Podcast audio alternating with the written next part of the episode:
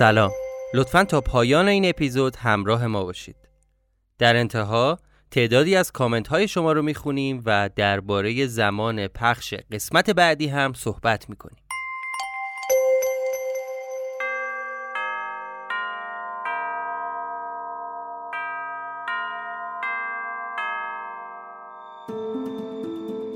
اسپانسر این قسمت ساعت صفر بازی موبایل ورناس. توی این بازی شما به سوالاتی با موضوع اطلاعات عمومی پاسخ می‌دید و با همدیگه رقابت می‌کنید. امتیازهای خودتون رو بالا می‌برید و از همه مهمتر می‌تونید توانایی های فکریتون رو به رخ دیگران بکشید. ورنا برای کاربرای اندروید درست شده و شما می‌تونید اون رو از کافه بازار دانلود کنید. لینک دانلود کافه بازار بازی ورنا در توضیحات این اپیزود قرار گرفته. یه نکته خیلی مهم من براتون داریم. ورنا یه بازی معمولی نیست. قرار اتفاقهای خیلی جالبی توی اون رخ بده. اگه طرفدار ساعت صفر هستید حتما ورنا رو دانلود کنید تا در اپیزودهای بعد خبرهای مهمی رو به شما بدیم.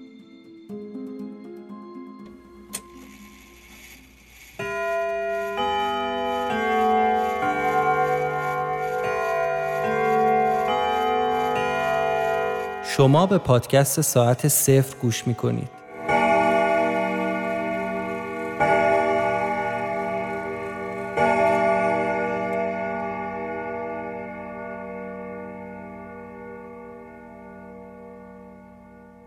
قسمت پنجم از فصل دوم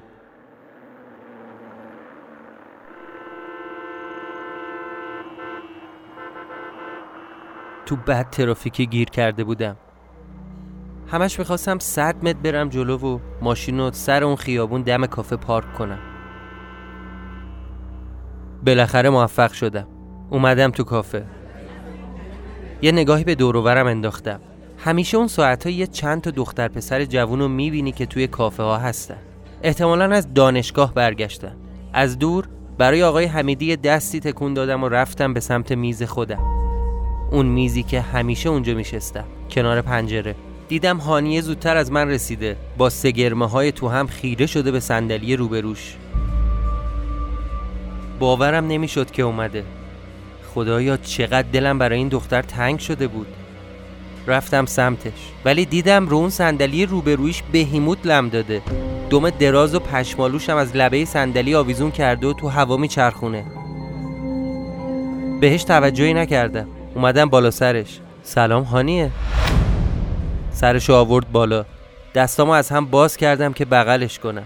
از روی صندلی پا شد که انگار منو بغل کنه. ولی یه دفعه خشکش زد. چشاش قفل شده بود رو پیشونی من. بهش گفتم چیه هانیه؟ چی شده؟ جیغ کشید و هلم داد عقب. گفت سرت سرت داره خون میاد. پیشونی چکافته. بعد بلا فاصله صدای بوغ و جیغ ترمز یه ماشین رو شنیدم. دیدم یه ماشین با سرعت تمام اومد تو کافه. در شیشه یه کافه رو شکست. همه مشتریا رو زیر گرفت و محکم کوبید به من.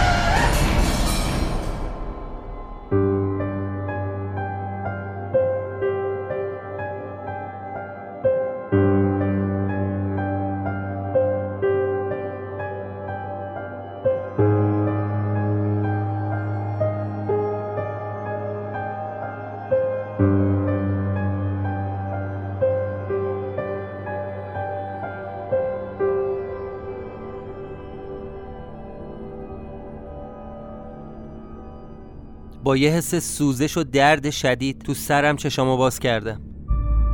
از خواب بیدار شدم. گیج گیج بودم. همه تنم هم کوفته بود. انگار یه تریلی به هم زده بود. انگار که نه. واقعا تصادف کرده بودم. تو تصادف سر و کلم شکسته بود. دیدم تو اتاق خواب یاقوت. رون تخت دو نفره خوابیدم. همه جا هم تاریک بود.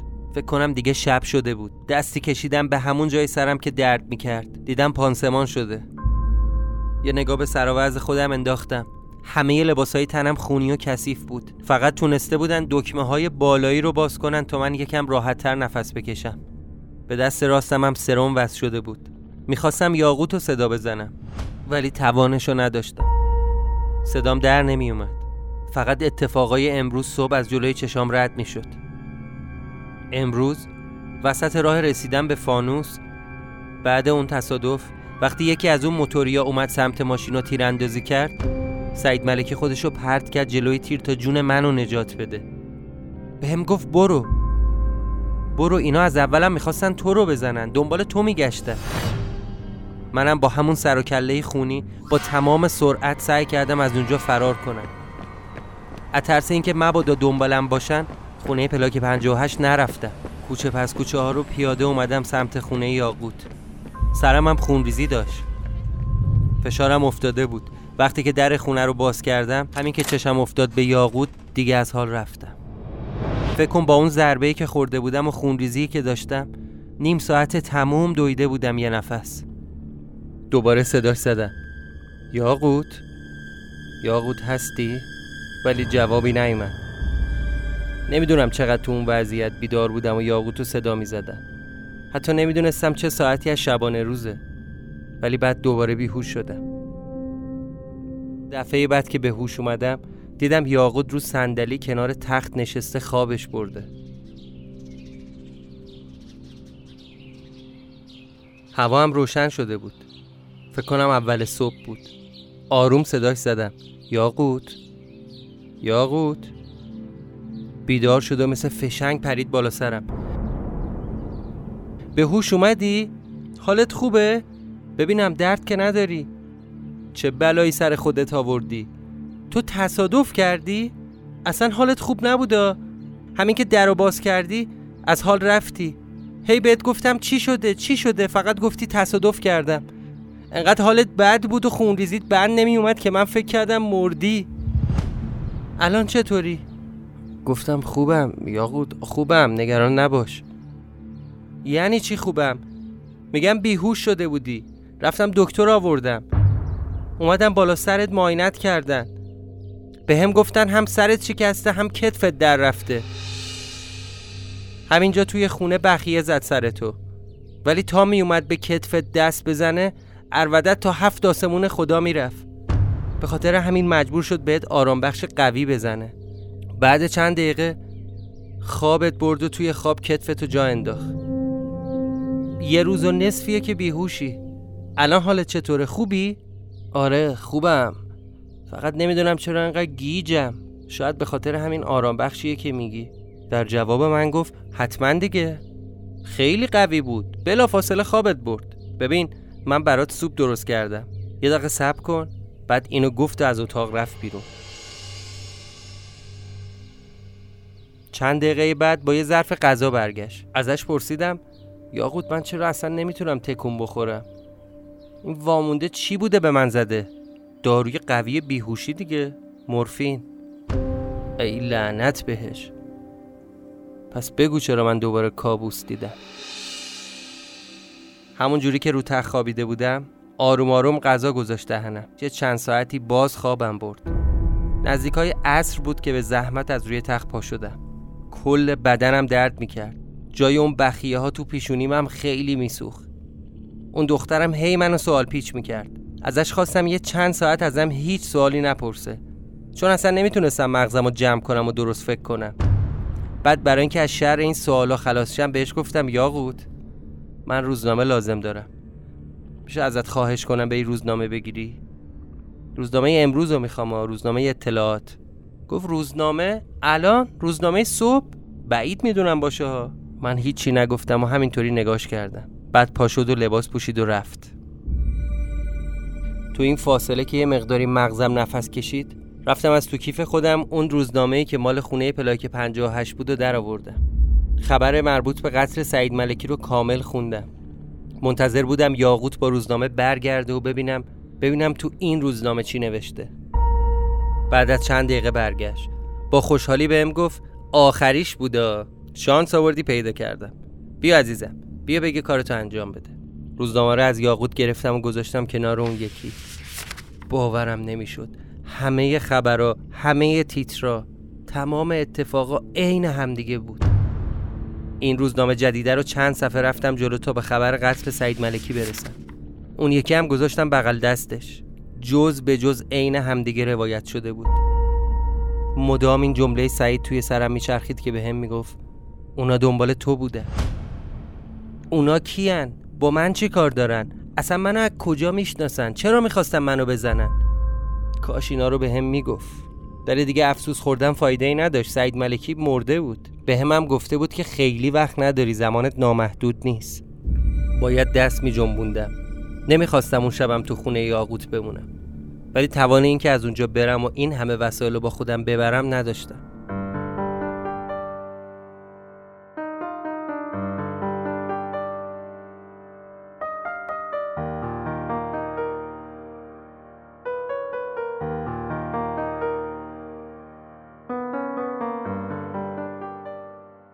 هنوز حالم خوب نشده بود. قبل از اینکه برم بخوابم از یاقوت خواستم اون کیفی رو که میگه من بهش دادم تا برای من نگهداره بیاره. رفت کیف آورد. یه کیف دستی چرم با رنگ قهوه‌ای روشن. چند دقیقه کیف رو ورانداز کردم. همه طرفش رو چرخوندم و نگاه کردم. ولی هیچ تصویر و خاطره ای ازش تو ذهنم نمی اومد اصلا شک داشتم که این کیف مال من باشه. بهش گفتم یاقوت این توش چیه؟ گفت نمی‌دونم. به خدا من بهش اصلا دستم نزدم جونم. خیلی خوب دست درد نکنه. من که نگفتم تو دست زدی بهش. خب حالا چجوری درشو واکنیم رمزش چیه؟ با تعجب نگام کرد و چشاش گرد شد. گفت به من که نگفتی. من نمی‌دونم. بهش گفتم یاقود یعنی تو واقعا نمی‌دونی رمزش چیه؟ گفت نه به ارواح خاک بابام نه به جان تو. یه چند تا رمزو که معمولا استفاده می‌کنم و امتحان کردم. به هر حال هر آدمی با یه سری عدد دوست داره کار کنه که راحتم تو ذهنش بمونه دیگه. اگه رمزاتون چهار تا یک یا چهار تا چهار نباشه حتما یا از روی کد ملی یا تاریخ تولدتون درست کردید. منم مثل شما. اول رمز کارت بانکم رو زدم. باز نشد. بعد عددی که معمولا استفاده می‌کنم و زدم 33 11 بازم باز نشد. یکم بیشتر فکر کردم و دنبال عددهای خاص گشتم. مثلا سال تولدم یا سال میلادی تولدم. فایده نداشت. بعد به این فکر کردم شاید مربوط باشه به سفرم در زمان. 1347 زدم. بازم باز نشد. رو کردم به یاقوت گفتم یاقوت؟ گفتی اولین بار همدیگه رو کجا دیدیم؟ گفت مغازه بابا. گفتم کجا بود؟ گفت بازار فرش فروشه دیگه. خب بعد بازار فرش فرو. چه سالی بود یاقوت؟ گفت 42 نه اونم نبود. دیگه کلافه و بیحوصله شده بودم. بازم سعی کردم فکر کنم. مثلا اینکه اولین بار کی رفتم تو اون خونه؟ تو اون خونه لعنتی پلاک 58 1398 رمز کیف گذاشتم روی این عدد. با ناامیدی تمام شاسیشو فشار دادم. ولی باز شد.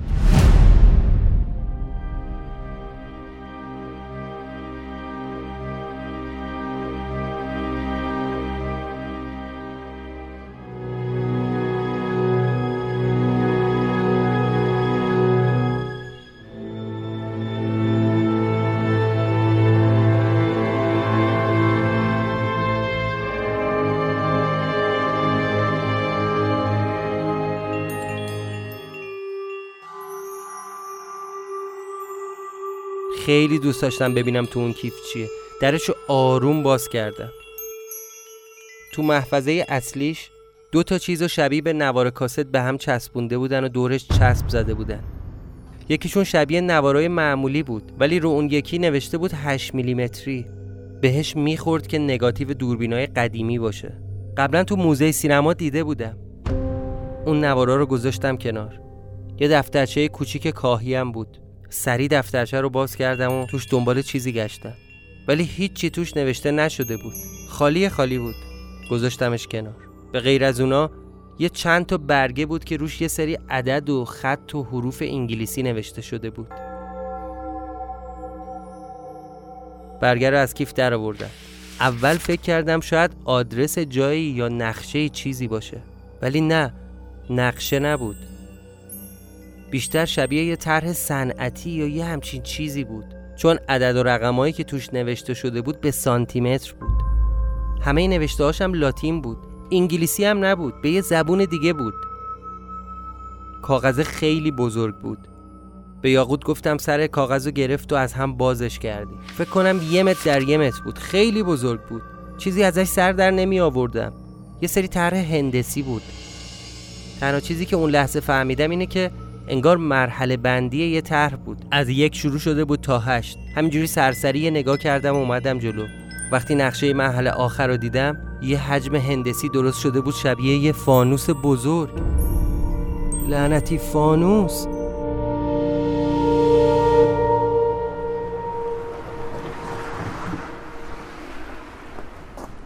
فرداش بعد دو روز از خونه یاقوت زدم بیرون. همه وسایلم با خودم آوردم که ببرم بذارم تو خونه. اولین دغدغم این بود که همه اینا صحیح و سالم برسه خونه پلاک 58 مخصوصا اون امانتی کوفتی. تو راه هم که می اومدم واسه اینکه مطمئن بشم کسی دنبالم نیست یه وقتایی مسیر رو اشتباهی می‌رفتم. یه جاهایی از مسیر توقف می‌کردم و دورورم و یه نگاه مینداختم بالاخره رسیدم سر کوچه بنبست واسه آخرین بار قبل از اینکه کلید بندازم و در رو باز کنم و برم تو یه مکس کردم و برگشتم پشت سرم و تا ته کوچه نگاه کردم. خبری نبود و تقریبا خیالم راحت بود که یهو در خونه بغلی باز شد. دو تا مرد جوان ازش اومدن بیرون. داشتن با همدیگه بلند بلند حرف می زدن خدای من امکان نداره. سرهنگ و شناختم. یه چل پنجاه سال جوانتر شده بود. اون مردی هم که کنارش بود یه مرد قد بلند و لاغرندا با موها و ریش مشکی بلند بود. یه لحظه مثل مترسک خوشگم زده بود. هنگ کردم نمی‌دونستم دقیقا باید چی کار کنم. تنها شانسی که آوردم این بود که اون دو نفر بدون اینکه متوجه حضور من بشن رفتن به سمت سر کوچه. یه دفعه که انگار خون به مغزم رسید بی سر و صدا در حیاتو باز کردم و تون تون وسایلم و گذاشتم تو حیاتو در حیاتو بستم.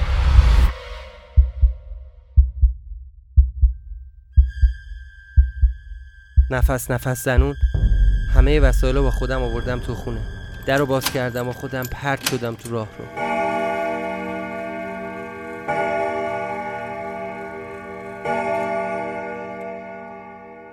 واقعا از بیخ گوشم گذشت. اومدم تو خونه و یه نفس راحت از ته دل کشیدم. حالا دیگه از چیزی نمی ترسیدم اول از همه بهیموت رو صدا زدم. بهیموت! بهیموت. عزیزم بهیموت کجایی؟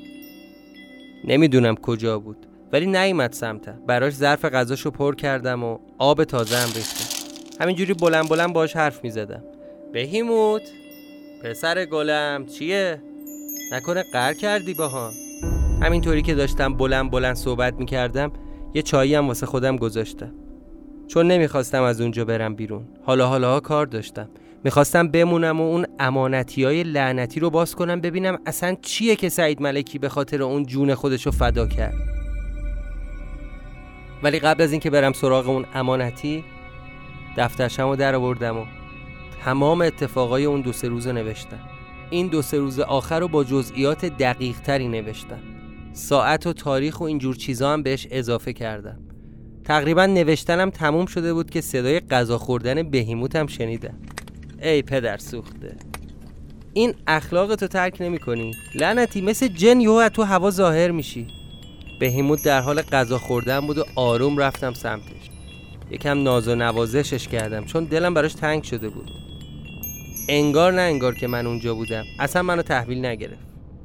بعد از اون پا شدم رفتم اون جعبه سعید ملکی رو آوردم. گذاشتمش رو همون میز کنار کاغذا زیر قاب عکسا با یه چاقوی آشپزخونه درپوش چوبی اون جعبه رو از جا کندم. دیدم یه پارچه بنفشه. خیلی آروم پارچه رو زدم کنار. تعجب کردم. یه خروار پنبه زیر پارچه بود. لب به لب با خود جعبه. چون سعید ملکی به هم گفته بود که وقتی در این امانتی و واکنی خودت می‌فهمی باید چی کار کنی لای اون پنبه ها داشتم دنبال نوشته ای نشونه ای دستورالعملی چیزی میگشتم. ولی نبود. با احتیاط کامل پنبه ها رو زدم کنار. تا گوشه اون شی فلزی از زیر پنبه ها زد بیرون بهیمود یه جیغ بلند کشید.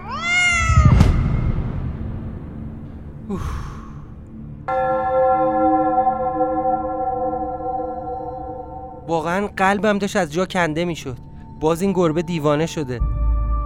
آروم بقیه پنبه ها رو هم زدم کنار تا صفحه فلزی رو در بیارم. یه صفحه فلزی بود که یه انحنا داشت. ابعادشم نزدیک سی چهل سانت ارزش بود و 60 70 سانتی متر هم طولش.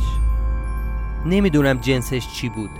یه طرفش براق و سیغلی بود و طرف دیگهش خط و خش داشت. یه بوی خاصی هم می‌داد. یه بوی قلیز فلز. سفر رو چرخوندم و دیدم یه زخامت دو سانتیمتری داره.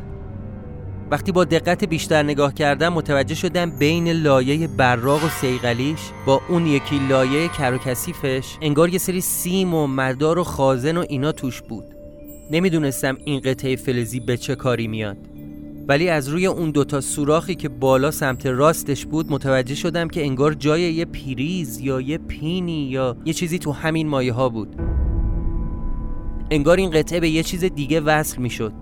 بغل همون سوراخ ها هم یه سریال نامبر خورده بود که عدد آخر 6 بود. بعدش بدو بدو رفتم اون یکی امانتی هم که از خونه یاقوت آوردم باز کردم. اونم توی جعبه بود ولی جعبهش مقوایی بود. توی اون یکی جعبه هم یه صفحه فلزی بود که چند لایه پارچه دورش پیچیده شده بود. اونم مثل همین یکی بود ولی شکل هندسیش یکم فرق می‌کرد. اونم جای دوتا سوراخ داشت. گشتم ببینم اون امانتی خونه یاقوت هم سریال نامبر داره یا نه. دقیقا همون جایی که قبلیه داشت اینم یه سریال نامبر داشت که عدد آخرش سه بود. یادم سعید ملکی به هم گفته بود وقتی که کامل شدن اینا رو بذاری کنار هم خودت متوجه میشی که باید چی کار کنی. هرچی روی میز گذاشته بودم و ریختم رو زمین. با احتیاط و خیلی یواش این دوتا تیک فلز رو به هم نزدیک کردم تا ببینم چه اتفاقی میفته هیچی. هیچی نشد. از اون ور به هم نزدیکشون کردم. بازم هیچی. حتی به هم چسبوندمشون. به ده روش مختلف سعی کردم اینا رو یه جوری به هم نزدیک کنم تا ببینم چه اتفاقی میفته خلاصه یه چند ساعتی معطل بودم و هیچ فایده ای هم نداشت. بعد از اون چند ساعت علافی این دوتا چیز فلزی و پارچه پیش کردم و هل دادم زیر میز. بعد رفتم سراغ اون نگاتیوا. از موقعی که تو خونه یاقوت اینو دیدم برام سوال بود که این چی می‌تونه باشه. اصلا چطور میشه محتویات این نگاتیو دید؟ هرچی بود بهش نمی‌خورد واسه عکاسی باشه. چون من قبلا تو بچگی و فیلم دوربین عکاسی دیده بودم. می‌خواستم نگاتیوا رو بگیرم جلوی نور چراغ. ولی یاد همون فیلم ها افتادم.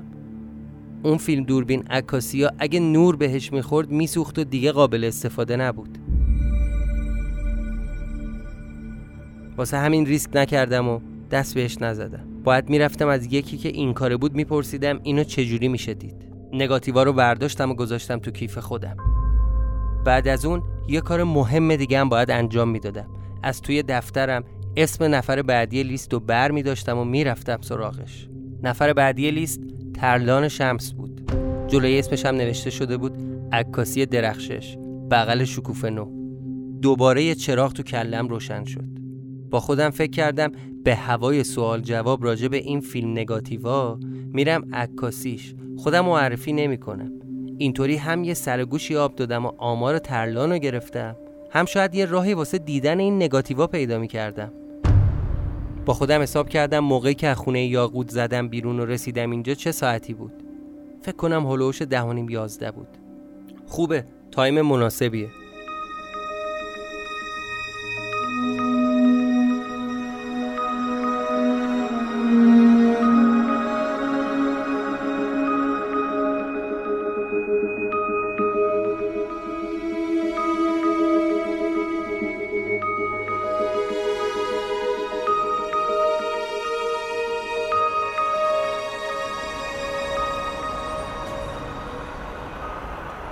اومدم تو خیابون یه مرده پرسیدم آقا ببخشید شما کافه شکوفه نو می‌شناسی؟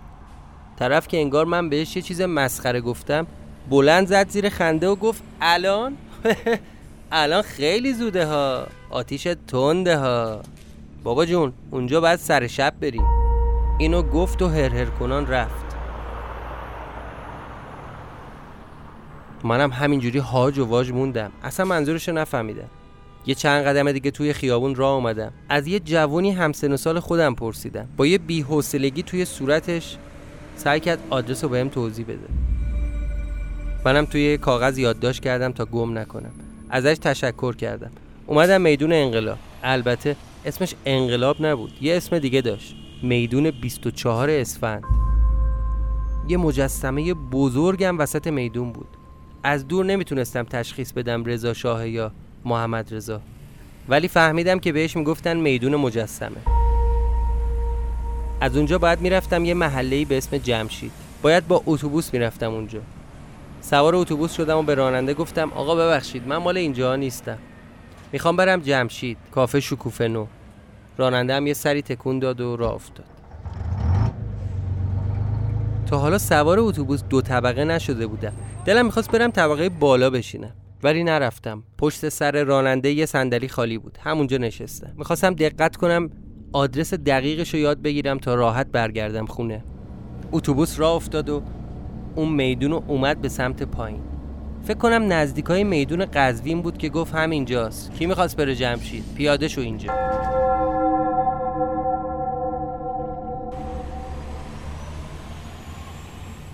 از اتوبوس پیاده شدم. یکم که تو اون خیابونا راه رفتم و آدرس پرسیدم تازه فهمیدم جمشید کجاست.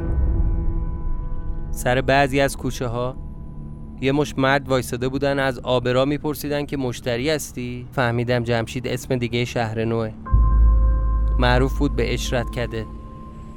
رسیدم دم کافه. کافه که بسته بود. چش انداختم اطراف کافه رو یه نگاه بکنم ببینم عکاسی کجاست. پیداش کردم. دیوار به دیوار کافه بود. سردر عکاسی رو نگاه کردم دیدم نوشته عکاسی درخشش تأسیس 1314 قبل اینکه برم داخل تو دفترم این تاریخ 1314 رو هم یادداشت کردم. رفتم تو مغازه. دیدم یه آقای مسنی هست. سلام کردم و نگاتیو بهش نشون دادم. گفتم آقا این فیلم رو با چه وسیله ای میشه دید یه نگاهی بهش انداخت و گفت خب این که سوپر هشته اون یکی هم که نوار صوته.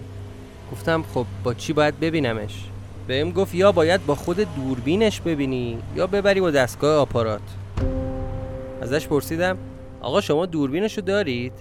شرمندت هم جوون واسه فروش نداری. شما باید بری ناصر خسرو. اونجا معدنشه راحت پیدا می‌کنی بهش گفتم آقا میشه یه دقیقه نگاه بندازیم؟ ببینیم اصلا این فیلم سالم هست نیست. چی توشه؟ گفت نمیشه. خود خانم باید بیاد. با ایشون صحبت کنی بهتره. ازش پرسیدم خب این خانم کی میاد؟ گفت یه چهار پنج ساعت دیگه. معمولا قبل غروب تشریف میارن گفتم چهار پنج ساعت دیگه؟ آقا من واقعیتش این که مسافرم. بلیت دارم و باید برم. نمی‌تونم تا اون موقع صبر کنم. نمیشه یه لطف کوچیک به من بکنی؟ یه نگاه به این بندازیم ببینیم اصلا چیزی نشون میده یا نه. من از لحاظ مالی مالیش هر چی باشه من جبران می‌کنم. یکم منمن کرد و بعد که دید نه من واقعا دست کردم تو جیبم و پول در آوردم بهم گفت خیلی خوب شما اینجا تشریف داشته باشید. بفرمایید بشینید من میام خدمتتون. بعد رفت و چند دقیقه بعد با یه دوربین اومد. یه دوربین کوچیک. نگاتیو از من گرفت. برای اینکه یاد بگیرم چجوری فیلمو جا می‌زنه اومدم دم پیشخون وایستادم. پشت دوربین یه محفظه بود که مخصوص ورود فیلم بود. فیلمو انداخت تو دوربین. آقا تو نور آفتاب نمیسوزه؟ گفت نه نگاتیو عکاسی که نیست. دوربین یه اهرامی کنارش داشت که برای اینکه کار بکنه باید اینو میچرخوندی. اول خودش از چشمی دوربین داشت فیلمو نگاه می‌کرد. بعد چند لحظه سرشو با تعجب آورد بالا تو صورت من زل زد. بهش گفتم جان چی شد آقا؟ دوباره چشمی دوربین رو دید. بعد با تعجب رو کرد به من و گفت گرفتی ما رو آقا. این که فیلم خودته. خودتی تو فیلم نشستی رو صندلی. خودمم؟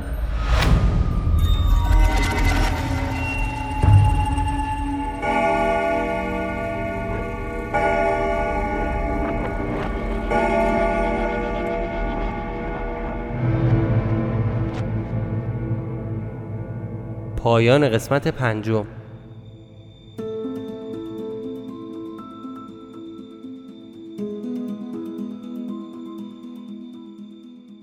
بازی های آنلاین این روزها خیلی طرفدار پیدا کردن.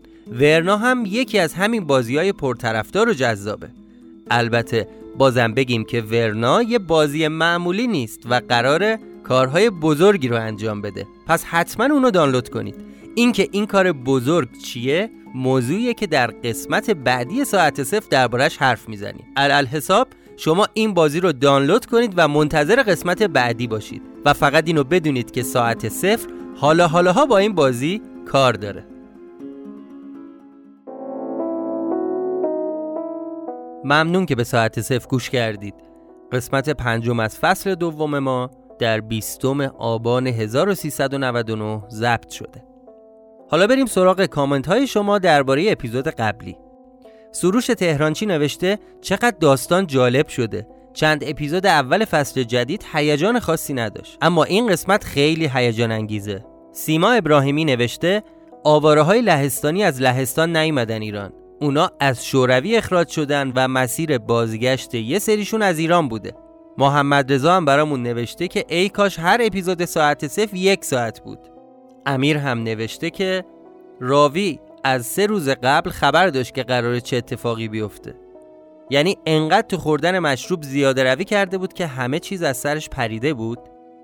فوجان فلاح هم برای ما نوشته که من برای بار دوم دارم به ساعت صفر گوش می‌کنم. خانم مریم قفار هم گفتن وقتی دیدم در سنین مختلف این پادکست رو گوش دادن و نظر مثبت دادن کنجکاف شدم و چند قسمت گوش دادم. ولی واقعا نمی‌تونم درک کنم چطوری افراد بالای 20 سال از این پادکست ترسیدن. فرزانه فلاحی هم نوشته یکی از چیزایی که نسبت بهش کنجکاوم اینه که بدونم چی سر هانیه اومده. هنوزم وقتی هر روز از خواب بیدار میشه توی یه تاریخ گیر کرده. و آخرین کامنت هم مربوط به آقای علی مرادیه و گفتن که راوی داستان پرسید آیا به روح و متافیزیک اعتقاد دارید؟ در جواب باید بگم که بله آقای راوی من اعتقاد دارم ولی متافیزیک یه اصطلاح فلسفیه و با ماور و طبیعه و جهان روح زمین تا آسمون فرق داره. لطفا اصطلاحات با هم قاطی نکنید. از همه کسایی که برای ما کامنت نوشتن و نظراتشون رو ارسال کردن صمیمانه سپاس گذاریم اجازه بدید از تمام کسایی که در هفته گذشته از ساعت صفر حمایت مالی کردند چه دوستانی که در داخل ایران هستند و چه دوستانی که بیرون از ایران زندگی می‌کنن تشکر ویژه بکنیم. باید بگم که ساعت صفر به حمایت مخاطباش برای ادامه فعالیت نیاز داره. البته پادکست ساعت صفر تا همیشه رایگان میمونه. ولی تک تک مخاطبا می‌تونن با هر مبلغی که خودشون دوست دارن از ساعت صفر حمایت کنن به طور کاملا اختیاری. قسمت بعدی پادکست ساعت صفرم در تاریخ سوم آذر ماه 1399 منتشر میشه. از همه شمایی که ساعت صفر رو به دیگران معرفی می‌کنید سپاسگزارم و ازتون می‌خوام که منتظر قسمت بعدی ما باشید. متشکرم.